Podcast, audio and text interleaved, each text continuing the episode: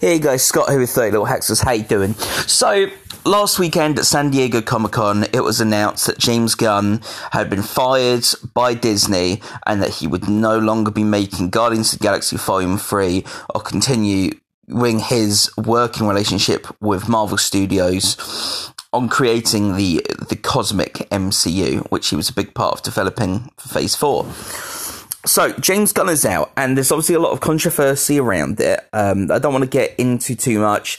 Um, if you don't know, there was some some tweets that he put out um, that were supposed to be jokes, but they were you know really extreme sort of jokes that weren't obviously to a lot of people's taste. Um, I don't think they're very tasteful at all. You know, but you know the context is there. They're they're just bad jokes. Anyway moving beyond that, I want to talk more about where Marvel goes now uh, in terms of having a director um, for Guardians 3 because a lot there's a lot of articles that are like, oh, they're going to cancel Guardians 3. Like, no, they're not. Like, this is one of their biggest franchises. It's not just going to go cancel it. I mean, most movies in the MCU that have had a third part have had a different director right? I mean, the Thor movie, the Thor movies all have a different director. You know, each installment. Um, Iron Man one and two were by Favreau, but Shane Black did the third one.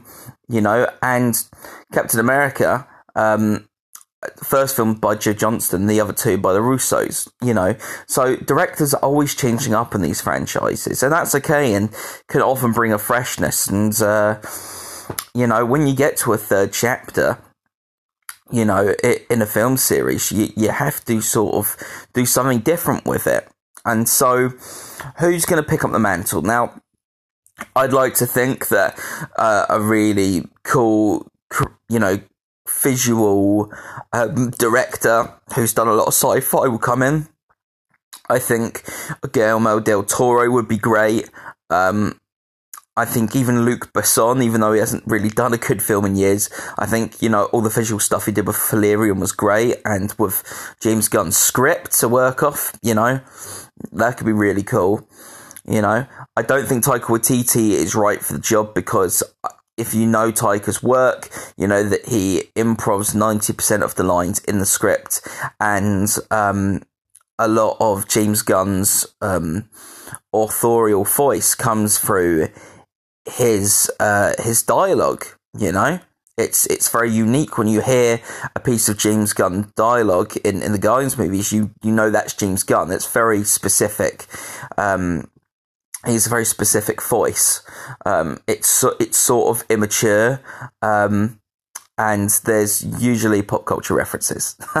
um, so I think Taika would probably go his own way, and it would feel very different. Maybe Marvel would go for that if he's up for doing it. I imagine they've probably talked to him about it. However, the guy I think is going to get the job is Peyton Reed. Now, who's Peyton Reed? He directed the first Ant Man movie after Edgar Wright left, and he's also just directed Ant Man and the Wasp. So, as far as we would know, he's he's got nothing on his schedule. Um, you know, uh, there's been buzz about um, them doing another Ant Man movie. Buzz Ant Man is that a pun? Am I ants don't buzz? Wasps buzz though, right? Okay, I guess it was a pun.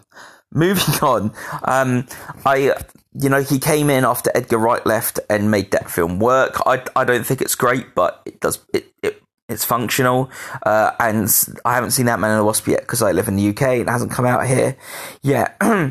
but he seems to be the the reliable company man. You know, from all the reviews I've read of Ant Man and the Wasp, people say it's not mind blowing. It's not you know to the creative heights of Thor Ragnarok or Black Panther or Infinity War. You know, it's not rewriting the rule book and how to do superhero movies, but it's it's fun.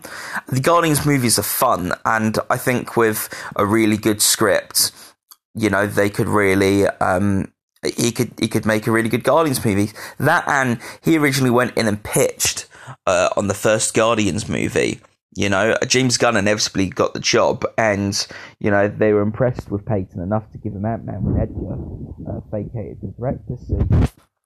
So I think he's the one they're going to go to. Honestly, I think he's the one lined up to do it. Um, I could be wrong. It could be a complete outsider, um, you know. But I think they're going to want to keep um, the voice of the Guardians films um, intact. Um, I'm not sure they're going to want to rock the boat and go in a different creative direction with it um, because I don't think there's time you know, a lot of the pre-production time of Guardians Three has been used up. I mean, unless, of course, they push Guardians back to come out later on.